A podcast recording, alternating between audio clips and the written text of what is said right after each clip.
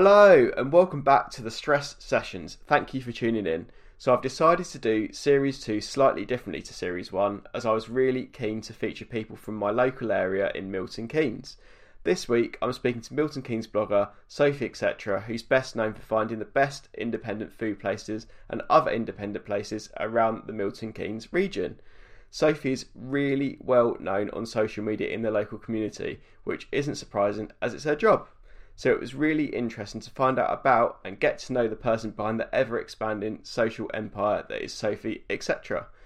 And to chat to Sophie about her struggles with mental health in the past. Some of them are really relatable and hit home with me on a number of levels. I won't make you wait any longer, so here is the stress sessions with Milton Keynes blogger Sophie, etc. Hi. Hey. Yeah, good, thank you. How are you?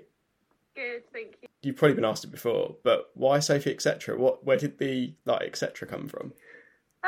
So I have been blogging for eight years, um, and when I set up my blog, there was like no like it wasn't really a thing. Like no one else was really doing it, and I, I read a couple of blogs, um, and I called it something like I can't even remember what it was now, but it was something really stupid. Like I just bought like a um, set up a blog online, and then um, it just sort of was like I didn't really know what I was going to write about, so the etc. made sense because it could be anything, Mm-hmm. and it was sort of an extension of me and what I liked and I enjoyed.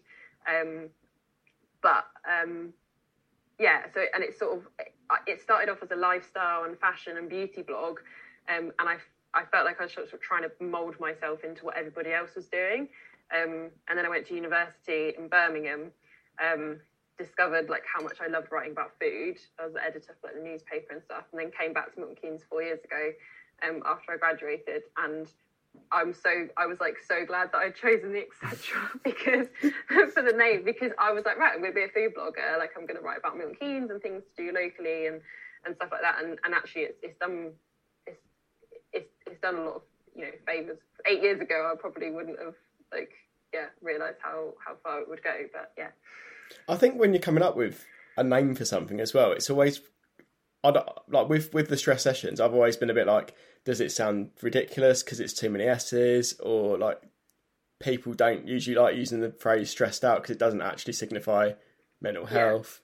You did pretty well. Well, eight years ago, I would have probably called whatever I was doing something ridiculous, and I think yeah, Yeah. it's aged well. I think. I think in like you know a lot of people who had blogs, they were it was all self-titled blogs. Like the most successful ones at the time, um, like there was like Zoe Sugg, who her her blog name was Zoella, and that's sort of become her brand now. Um, and then there was a couple of other ones that I followed, and they were all self-titled blogs. So and actually a lot of people as blogging has like grown and accelerated, you know, everybody's name on Instagram and um, and their blog URLs are all pretty much their own name. Mm. Um, so it does make sense uh, in a way. But yeah, the etc. And it literally could stand for anything. Like if I'd decided to pivot my content tomorrow and be, Yeah. I don't know, write about golf or something, it, it wouldn't. It, it wouldn't matter because it'd just be like, yeah, I'd just fill that space. So yeah, um, yeah. Oh, okay. And so you started the blog eight years ago. How? What kind of key things have changed, kind of in those eight years? Like the big, because obviously, we, I, I don't even think Instagram was around eight years ago. Uh, just it's just it celebrated its tenth birthday this year. Basically. okay. I couldn't have Instagram because I had an Android phone. Oh wow! No way! I didn't realise that was a thing. yeah, yeah. So it was. It took about. I think it, it, it, took about two or three years for them to bring out an app on Android. So yeah, like all my friends on iPhones had Instagram, um, and I was like the only blogger that didn't have it. I just had Twitter. um, but yeah, so the in terms of stuff that's changed, like it's it's a career path for a lot of people. I think is the main thing. Like I don't really know any. I can't remember any bloggers eight years ago that were were doing it full time. Like they were moving towards that, um, but it wasn't like a real viable sort of um, income stream. And then brands started to, um, you know, uh, tag on to the fact that these bloggers were recommending products and they were seeing people buy their products because they followed these people that they respected and Mhm. they trusted their judgment. Uh, and then it was like, oh, we're missing a trick here. So then they started doing a similar thing to like, you know, with celebrities and stuff. You had PR agencies sending out freebies in the hope that the bloggers would feature it. And like, I remember I got sent like a free lipstick or something. It was like my first PR product, and I was I was buzzing because I was like, oh my gosh, like this is amazing. Like I've got a free lipstick. Um, and then yeah, like you know, I don't know where it suddenly sort of changed. I think it must have been maybe like four or five years ago when I was at university and just sort of like dipping in and out of blogging. But yeah, like you know, people were starting to make a full time salary out of it. Um, and then people keep talking about like the demise of a blog. Um, obviously, influencers have pretty much moved like solely on Instagram. So you know, some of the biggest influencers on Instagram don't necessarily have a website or blog. Um, but I've always felt really strongly that I carry on my website and my my blog because that's where I could feel like I can deliver the most value, and and all of the other social media channels are sort of they feed into that. Um, but ultimately, you know, if you Google best brunches in Milton Keynes, like my website will come up and and stuff like that. So it's that is valuable to me because nobody else is really doing that. I think I think as well that social social media has developed a lot of this, but I still think that it's the capabilities of social media. So like an Instagram post or Facebook post or whatever is limited.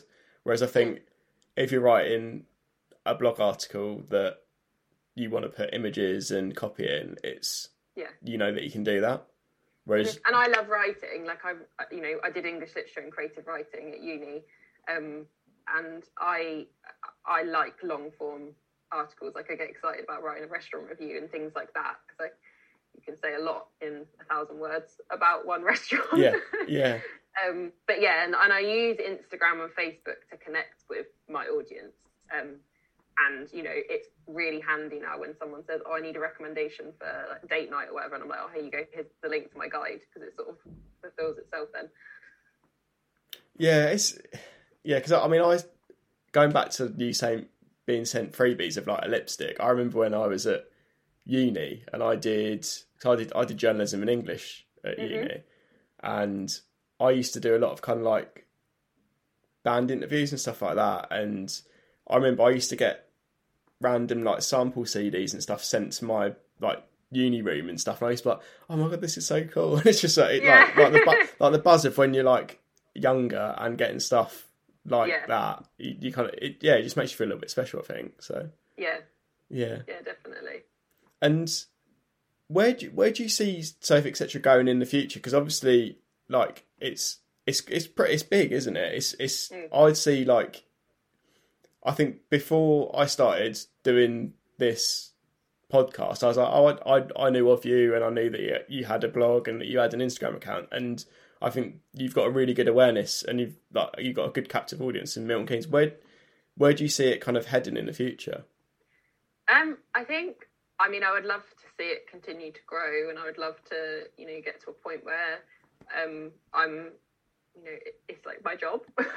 Yeah, yeah. Because I, I, I'm so passionate about supporting local businesses, and I'm, I feel very strongly that there's not a place really online for me for anybody providing like a different view of Milton Keynes. Like a lot of people say to me, like, oh, I'm I really wish I discovered your blog sooner. I have like a of Milton Keynes before I started reading your blog, and I have a Milton Keynes after I started reading your blog, and I've got like this whole list of places that I never knew about. Um, and I just think that like that is so that just makes me feel so good. Like that is like exactly what I wanted to like wanted to do Mm. because people have this perception of Milton Keynes that it's full of roundabouts. There's like loads, there's like five Nando's and there's loads of chain restaurants, but it's just like it's, it's not like that. It's what you make of it. Like you can just eat at Pizza Express and you can just eat all the chains. Um, so I'd love, yeah, I'd love for it to sort of continue to grow and continue to grow the community. Um, and you know, for it to take up more of my time so that I can create more content because I, you know, I thought niching just to Milton Keynes. I was like, oh, it's not going to be a huge amount to write about. I've literally never had more content ideas. Like now, you know, I've got like dog walking, dog walking ideas, like Yeah, um, yeah. dog friendly restaurants, all of that kind of stuff. Um, and then my my passion really is is like is social media. So I'd love to to sort of set myself up as them and and do social media coaching and consultancy for small businesses because obviously I've seen firsthand the the power that it can have for small businesses um, and you sort of can't be without it now but a lot of people because it's so new a lot of people still don't really know how to tap into it in the right way and it's changing all the time. When we was chatting on instagram you mentioned that you've previously suffered with panic attacks and anxiety. Can you Yeah. tell me a little bit about that and kind of like why that happened Yeah, so um, when was this? I think, yeah, four years ago. So it was the year I graduated university. Um, I came out of uni, I walked straight into a job uh, in, in Buckingham um, and like went back to living at home. And it, the, my first panic attack actually just came out of the blue. Like I, I've always, I think I've always been like a naturally anxious person uh, like I, you know, sometimes I'd lay awake, like, you know, just thinking of the worst situation, but it never sort of manifested itself. Um, and or like what people say, like, oh, I'm a worrier, like that. Yeah. I, I always sort of, you know, didn't always immediately think like something's going to go well, but what if this is going to happen? Um, and it was in the September of yeah 2016, and my parents had gone away for the weekend and I had like the most intense chest pain. I, I had it all day. Um, every time I breathed in, I like it just really hurt. Um, and I didn't really think anything of it. Like I thought it was like indigestion. And then I woke up in the middle of the night and it was literally I couldn't. I felt like I couldn't breathe. Like I felt like someone was just sitting on my chest. So and everything was going all like tingly and numb. And I was like, oh god, what is happening? Um, so I called. I called my grandma. I was like, what do I do? She's like, well, I think I would call like, you know, 111. So I called NHS 111. Of course, they hear chest pain and they're like, oh, we'll send an ambulance out. They sent like a first responder guy and he was like, it just, you know, it's probably just like a chest injury. Like, you know, your heart's fine. You're not having a heart attack. You're not going to die sort of thing. Um, he said, just sort of take it easy. So I was like, okay, like, that's fine then. Um, and then on the Monday, I was driving to work and I just went cold. Like my whole body felt like it had drained of blood. Like my chest, like my heart was pounding. My lips went really cold. Like my head was tingling. I had no feeling in my arms, um, and I I panicked because I'd never never felt like that before. Um, and yeah, I just I proper proper freaked out. I pulled over in a bus stop in Stony Stratford and I was like, help me, like something. There's all these people like waiting to go to work, and I just like grabbed this guy and was like, help. And I tried to call my, I was trying to call my mum, and there was just this random guy, oh, bless him, on the phone. And my mum was like, who is that? Who is that? And I was like, try, because I couldn't speak. I was like, Mm. "What?" so uh, my mum was like, well, you know, you know, I'm, I'll be on my way, but like, you know, if it's that bad, and I, I called an ambulance, and you know, they were there within like five minutes and then they when they said to me they thought it was a panic attack. I felt so stupid. I was like oh god like and then i was more upset because i'd never i was like what? Like what is wrong with me? sort of thing. Um and yeah it, it proper proper took me out of me. Like it, it felt really weird. I went to the doctors. They weren't hugely helpful. They diagnosed the chest like pain which Mm. was like bruising from a dance injury that I'd done like a couple of weeks ago. Um, and so that sort of put that part of my mind at rest. But obviously, then I was just like, you know, what is going on? And that last period of the year, I don't like, I literally went to work, came home, and then just like got into bed. Like, I Mhm. don't really remember doing anything remotely productive. Um, and at the time, I was in an, a relationship that wasn't great. Um, and I think that like all of the anxieties like around that and the fact that you know I'd graduated, I'd moved home, I'd started a new job. Like there was so many big life changes going on that year that my you know battery level sort of I was running on empty basically, and it Yeah. just all bubbled up. Um, and I did I did ha- I had several panic attacks during like the la- like the last sort of quarter of that year, um, and every time they were terrifying. Usually when I was driving. Oh god. um, which is yeah, they um, wouldn't wouldn't recommend. no, no. It's it, the thing is as well is that they're so hard to describe. I think because I, I, mean Yeah. I've only ever had I think I've had about two or three, and one one was very recent. One's been during lockdown, Mhm. and I think I think it's different for everybody. But I think mine again mine was I was I was in a car but I wasn't driving. But yeah. it was just a bit like I, I sort of clam up, go really quiet, and you ju- I don't know, you just you, you might you're like, like again it might just be me, but like I've like a one train thought, so I, just, I can't think of anything, and it's just like you're Yeah. so focused on it's that like really like oh the only the only way I can sort of describe it to people is like the immediate there's like an immediate sense of dread like you don't Yeah. really know like you can't that, that it's nothing in particular and you're and you're just and then you just get so I found I just got so inside my own head and you know someone will be there and they're like it's fine it's fine like you're fine and I'm like I know I'm fine but like I'm really scared right now, and I, I don't know why. And then that makes it more scary, and you sort of just keep spiraling. And most of the time, I just had to ride it out. Like I just, you know, had to, you know, and some they wouldn't last a lot. You know, I hear some people and they, you know, last for a really long time, but mm, mine would sort of be like a you know 15 minutes maybe of like being really intense and then i'd just be exhausted like if i'd have one in the morning before work that'd be me done for the day like i'd just it'd just be so taxing um yeah they're they're horrible Yeah. things and the, the the thing is as well is that I bet you a lot of people have panic attacks and they don't realise what Well, they I, are. I was having a heart attack. That's literally what I thought. I said to the guy, I was like, I feel like I'm having a heart attack. And, you know, Yeah. they're running all these tests or whatever on me. And then he's like doing like finger pricks and whatever. And he was like, no, he's like, you would know if you were having a heart attack. I was like, but I think I like I thought I was having a heart attack. Um, and mine sort of seems to be triggered by like health um, stuff. So obviously, like coronavirus is great because I have really bad hay fever as well. So every time I had a cough in the summer, I was like, oh, have I got oh god, yeah. Um, so it's sort of it is sort of triggered by that. Like I could have like a slight pain in my chest or maybe like a weird pain in my back, and I can I don't I haven't had a panic attack touch wood for like quite some time, but I can feel that sensation like sort of creeping in.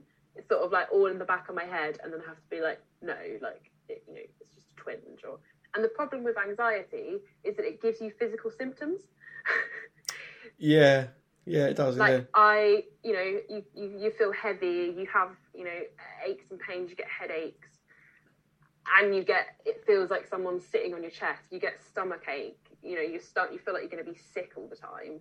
That's how like my anxiety manifests itself, and it it's like it makes you think that you're ill, and you're not. when you're in that period, what? How did you get out of it? So how did you kind of? What's it sounds ridiculous. What stuff did you do?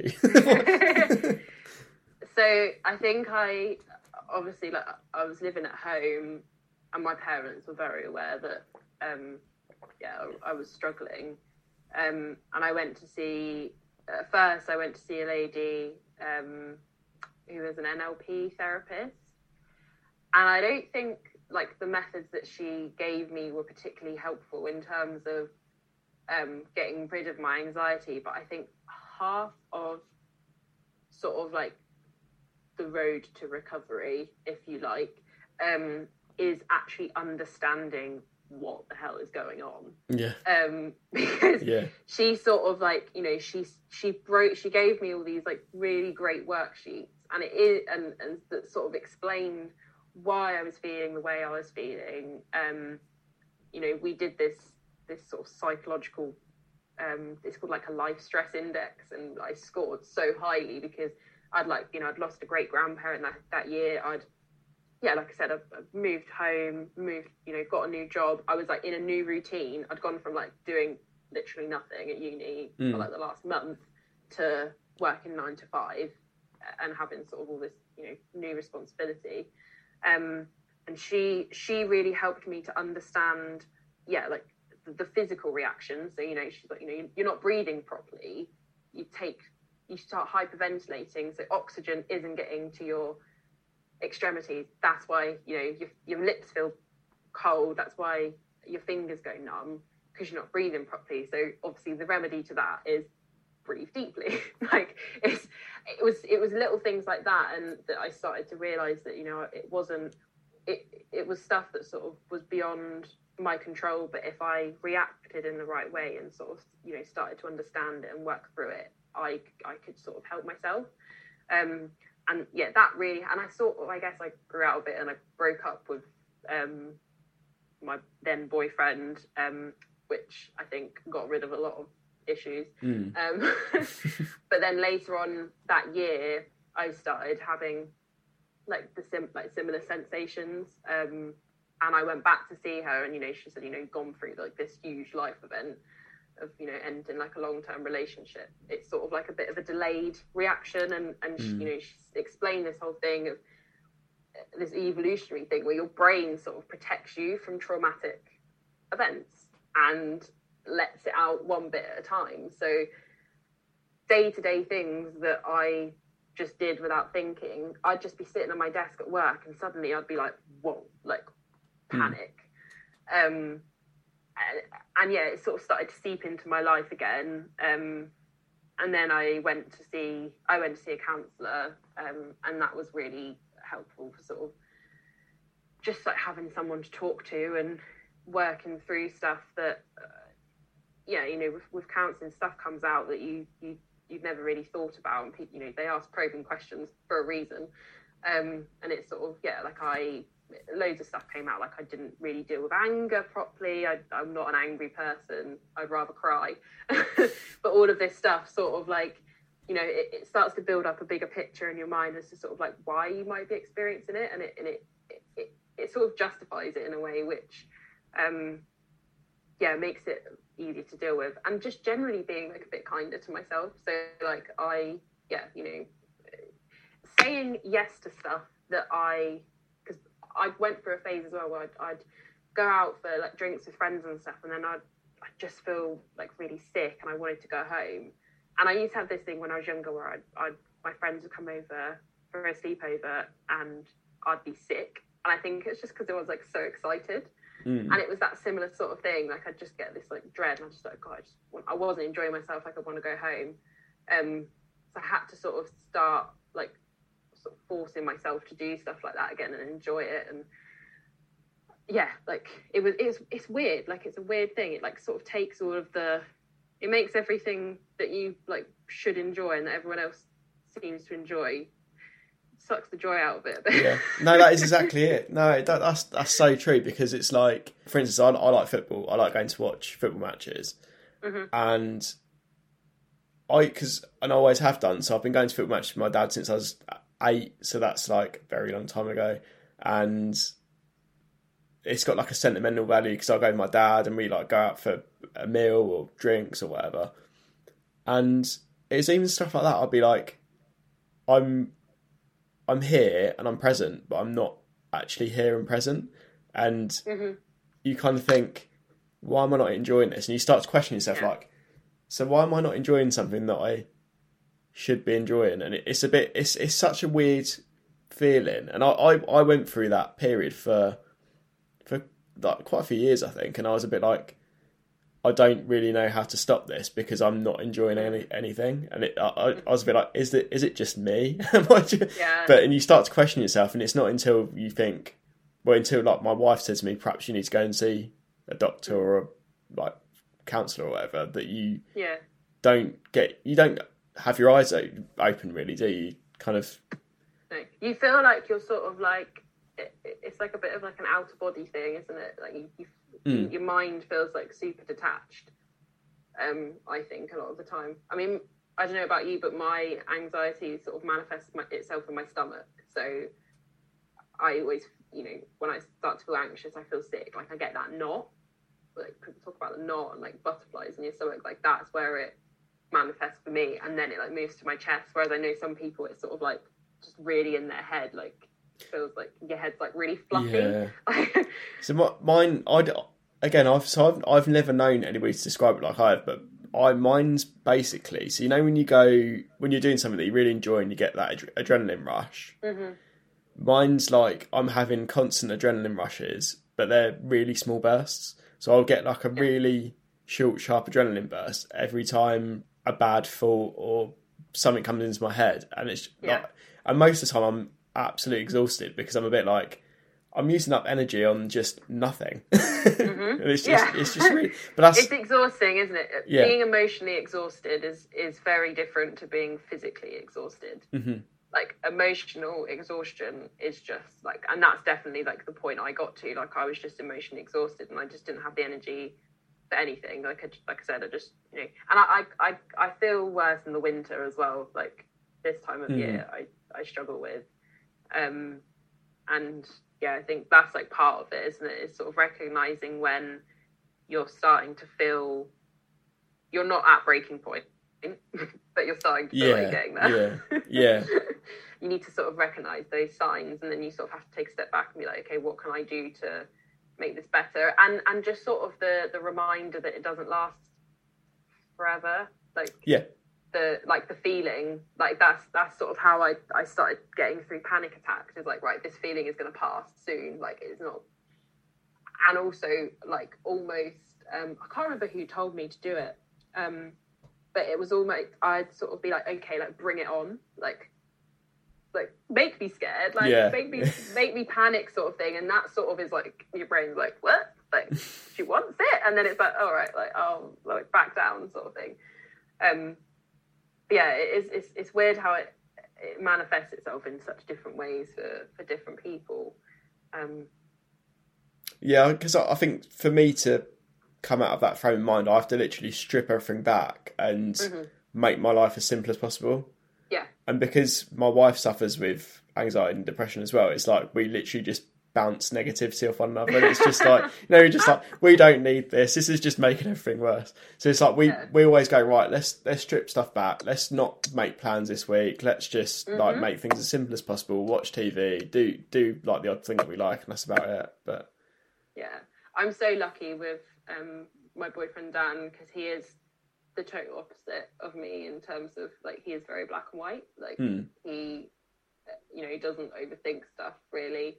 Um, and when I'm sort of sitting there like, oh, what if this? What if that? He's like, well, here's some logic for you. like logically, it's not. yeah, because I'm I think someone said to me as well like you know creative thinkers tend to be the ones that are you know their their minds run away because they've got a great imagination and it's you know that is such a plus like you know we're creative we can you know like um, dream up stories and poems and you know you've got, you've got a great a great imagination but like it also works against you sometimes because you just Massively. like end up spiraling into this like massive pit of dread that's a good way to describe it. yeah yeah that is yeah that is what it, it feels like sometimes but, yeah, and i think this lot like you sort of said about lock, like stripping life back the last lockdown i barely i didn't have any symptoms of anxiety at all. And i think it's because we just had such a simple life.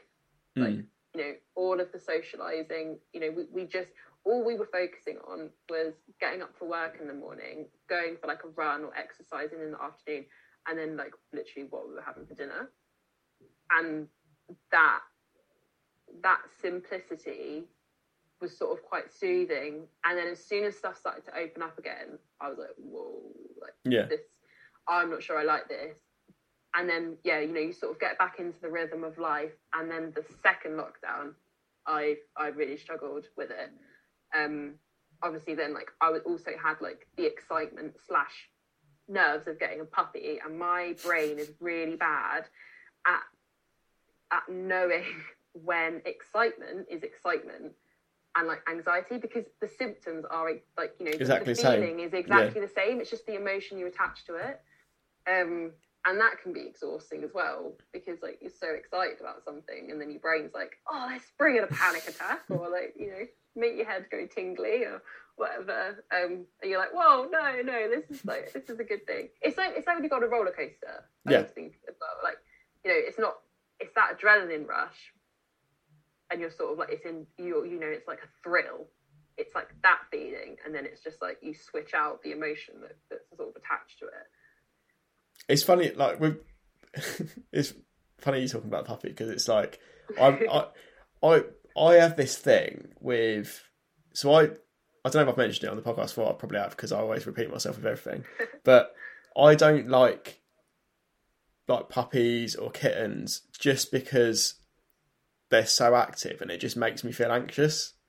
I think I think that's what it is anyway. But like when we first got our cat, I I, I didn't dislike him, but I, as soon as he became a cat, I was a bit like, oh, I like him better now because he's slowed down a lot more. And I think Yeah. it's just I, I don't know I don't know if that's like anxiety or whatever, but yeah. Oh, I spent like the first, the first I we sort of last week had these feelings. Both me and Dan were like, "Whoa! Like, what have we done? Like, we've like got this dog now for like 10, 15 years." um, but yeah, but but on the other side, like I know that it's like a.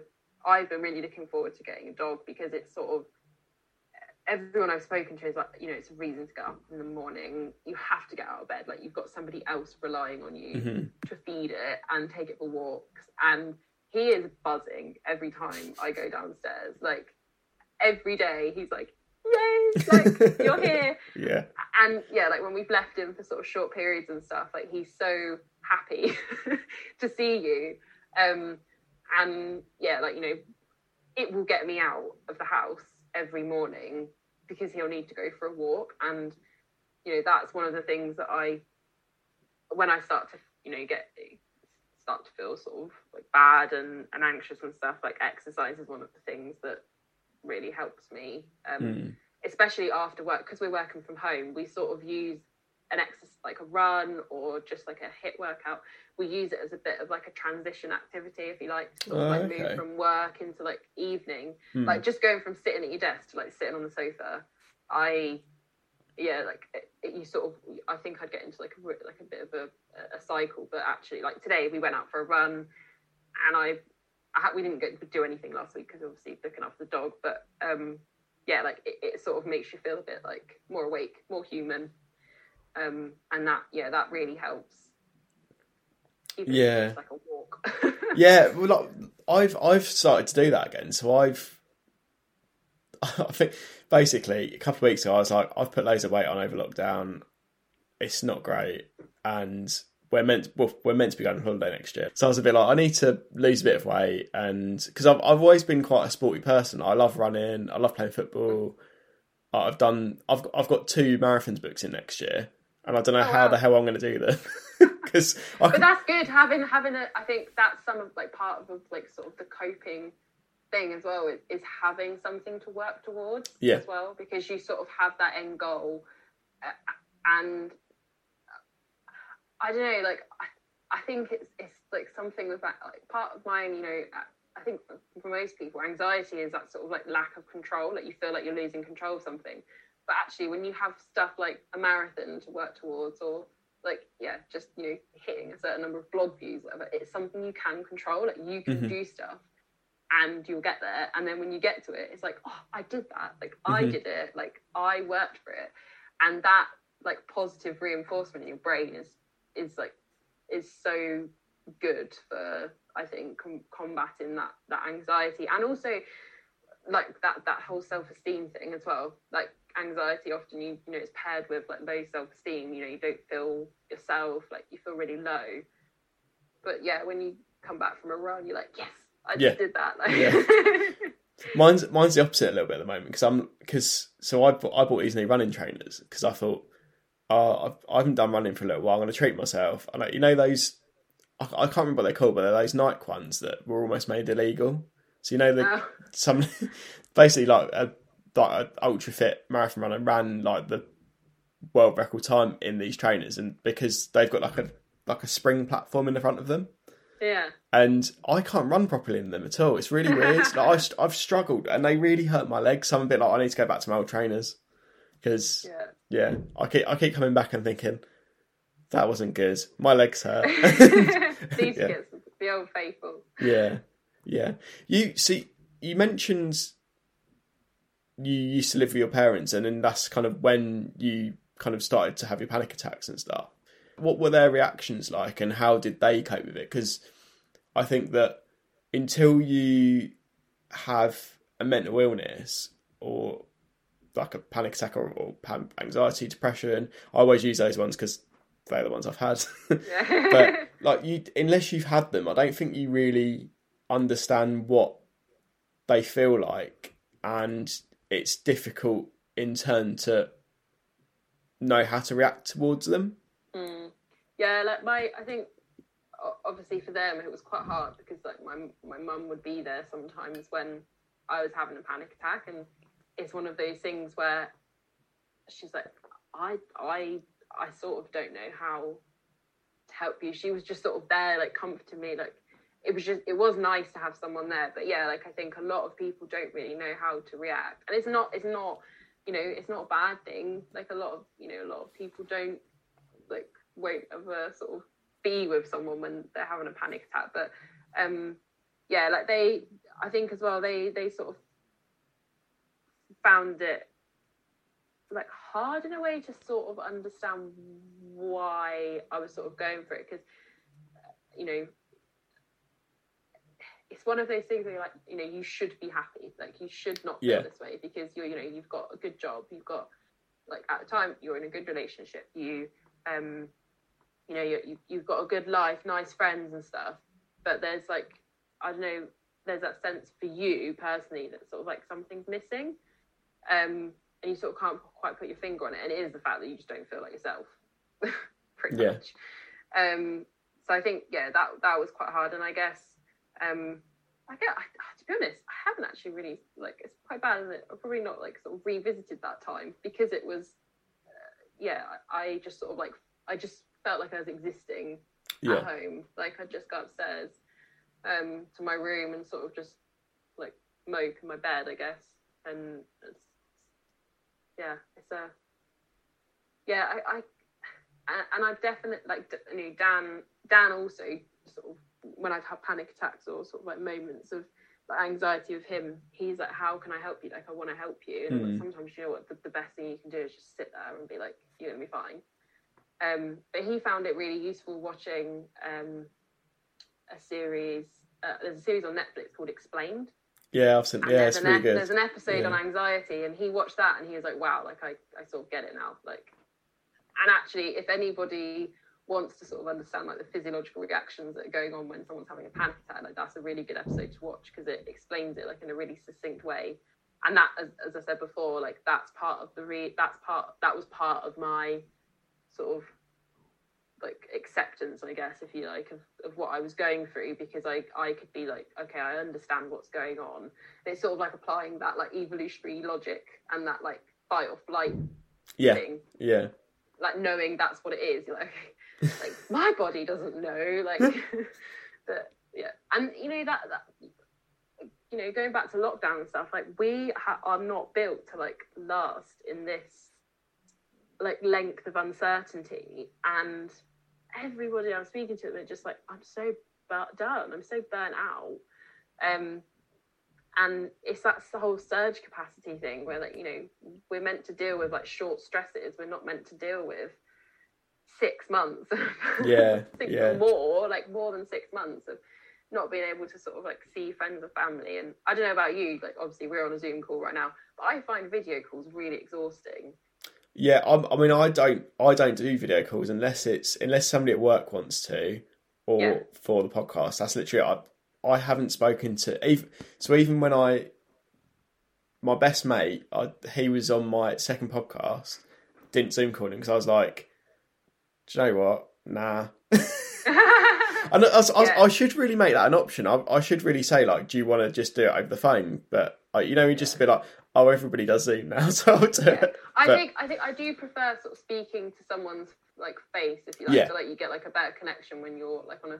But you know, when you're on like big group calls, I just find myself like constantly looking at myself like, oh god, like yeah, my hair looks weird. Yeah, yeah. Like, oh, I've got a spot in the middle of my forehead or whatever, and and you're you have to be on. Like if you're on the phone, you can sort of like listen and switch and, off a bit. yeah, and same if you're in like a meeting, really, like you can sort of like, yeah, like, well, this bit on the agenda is not for me. Um, but yeah, like Zoom, you know, you know, video calls and stuff are intense. I've heard some some of my friends be like, "Oh, I've been like an all day Zoom." I'm like, "What? what? all day? Like that is too much." yeah, I was. I had a two-hour call. Yes, today. No, today it's this morning, and um, I, I literally I don't know what day it is at the minute, but I, I was on this call, and then people were just so I think I don't know why, but there's because I've worked for three different companies during lockdown, so it's been really interesting. But the company I work for at the minute, they they're all on camera, apart from like so in this meeting this morning, people were like, I'm just going to get a cup of coffee, and then like literally switch their camera off and then walk away, and I'm like. That's so good because I can do that to, just to like get away from the screen for a bit because it's like otherwise you're just sitting there for two hours and it's yeah nobody wants that. The, I must admit, like the one thing I have sort of like the one thing that's gone virtual that I have liked is like sort of conferences and stuff. Yeah. Um, because you know before you'd like travel down to London, you'd spend like three hours commuting there and back to go to a conference, and you know, you, you know all the talk you have to go to you have to go to every talk or you have to sort of listen to speakers. But I've done quite a lot of like virtual conferences and stuff during lockdown, um, and they've been so useful and I've been sitting in my tracksuit trousers like at my desk. Yeah. And I can, you know, I can tune into the, the, the talks that I want to listen to. I can go make a cup of tea. The only thing there isn't is like a free buffet, but yeah, they're usually pretty naff anyway, aren't they? So yeah, exactly. Yeah, yeah, true. Yeah. But so I did one at the start of the year that was like really like they'd gone all out with the catering. It was all like it was all like eco-friendly, all like oh, vegan, nice. and, like health food. But I was like, this is this is pretty good. I mean, to be fair, like over the years, like conferences have, massively up their game in the buffets because they used to be yeah. like literally just sandwiches, and now yeah, and you get so like many small businesses now that are doing really good catering mm. for, for conferences and stuff. So if I ever have run my own conference, I've got a good catalogue of people I use. yeah. But like going back to the whole work thing, so I again, like, I've had really contrasting experiences of kind of like your employer understanding the kind of mental health aspect of working from home mm. or just not seeing anybody or not being in the office or whatever. Like how have have you kind of found that with with your employer? Have they been quite kind of good at kind of like understanding it or um, so, yeah, I mean, a lot of people at my job were furloughed. Um, so like for the for the first lockdown, like it was like a minimal team, and I found that quite hard because um, like my job, obviously, social media is quite creative. I like to bounce ideas off people, and most of my ideas come from sort of like those like water cooler moments where you sort of pop in someone's office for like a cup of tea and then like an hour later you've like got like a whole plan and yeah. you know all these like crazy ideas that have just come out like what was meant to be like a five minute chat um so i i did miss that quite a lot um and sort of in the middle of the last lockdown i, I found it quite hard um working from home and obviously there's nothing we could do because my workplace was closed uh, um, okay. offices were shut um and you know yeah it, it felt quite isolating i think at times um but, but it's just not a situation that anybody ever foresaw. I think so. A lot of employers, I think, have just sort of been like, ah, like yeah. you know, his, you know, let us know if you need to chat, sort of thing. Um, I was very fortunate that my line manager came back off furlough in June, um, and so I had sort of like someone that was like a very close point of contact that I could talk to, and we sort of like you know supported each other and stuff, and that was much better. Um, and then as stuff sort of started to open up again, like obviously more people came back to work, and then obviously like everything closed again.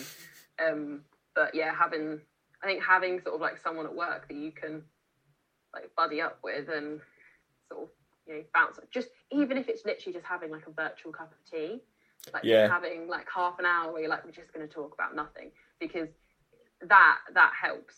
Like me and Dan literally work side by side. Oh, do?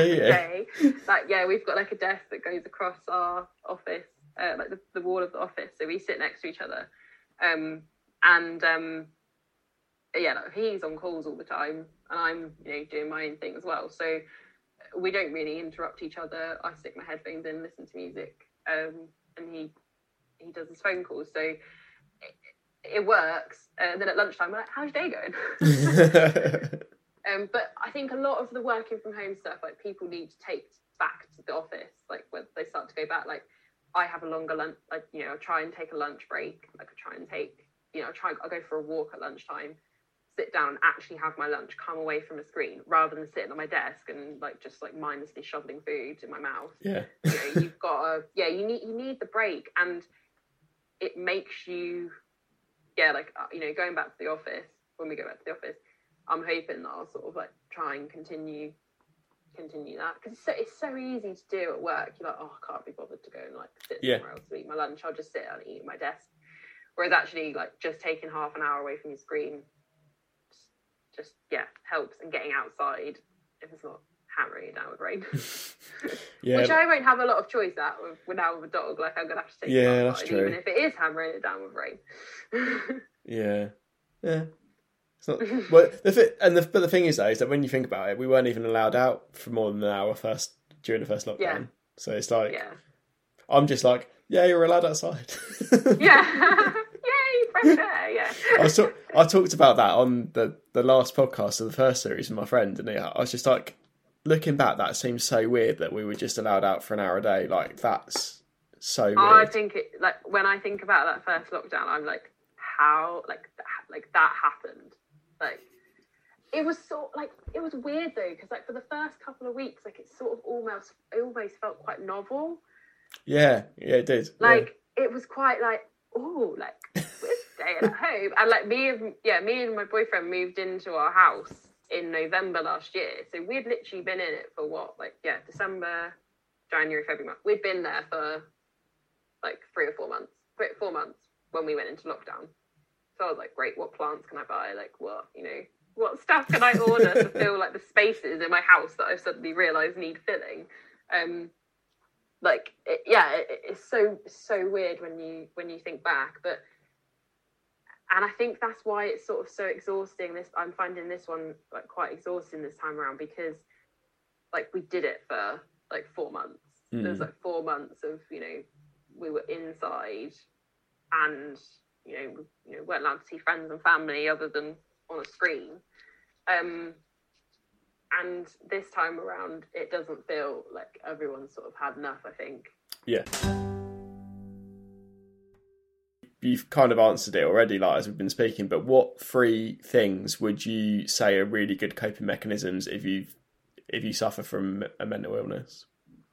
Um, so, well, for me, has been like I said, setting time aside for myself, um, and time blocking has been like a, a revelation that I've discovered in the last like month. Where you basically, I just go through my Google Calendar once a week, and I literally time block like every hour, hmm um, like what I'm doing, uh, and then that makes me feel more in control of my time, um, and yeah, you sort of like you have that element of control.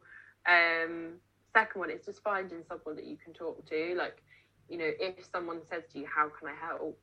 Like, tell them how they can help, rather than just saying like, "Oh, you know, there's nothing I can do."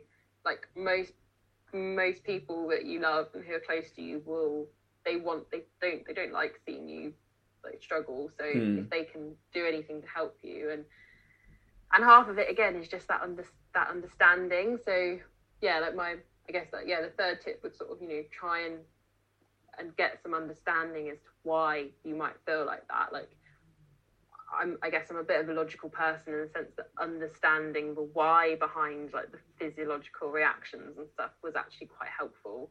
Um, and it, it made sense. Yeah. So things like, you know, you your hands are going numb because you're not breathing properly. Well, that's, you know, just remember to breathe if you can. Yeah. Um, and yeah, and it and, and yeah, and, and the feelings will pass. Like you know, they're they're horrible, and, and those times where you you feel in that endless pit of dread, um, yeah, they they don't last forever. They'll they'll go away.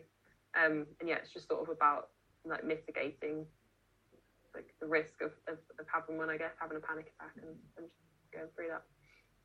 Thank you so much for coming on. I really appreciate it, and yeah, it's it's been really good speaking to you. It's, yeah, thanks for having me. I feel like it's every one of these I do. It's like a little journey. Like I feel like it's yeah, Yeah. it's it's yeah, yes. it's it's nice and like I don't like I don't really I probably don't talk about like my anxiety and mental health enough. Like I'm very conscious that I have a platform. Um so like on things like mental health awareness day and stuff I do post and say, you know, Mhm. like woo like just FYI. Um and people are like, What? Like, you know, you but then also people are like, Oh, like this, you know, I'm really glad you've posted this. Like this is I think I, I put something up at the start of the year and someone said like this has been the prompt that I needed to go and speak to someone.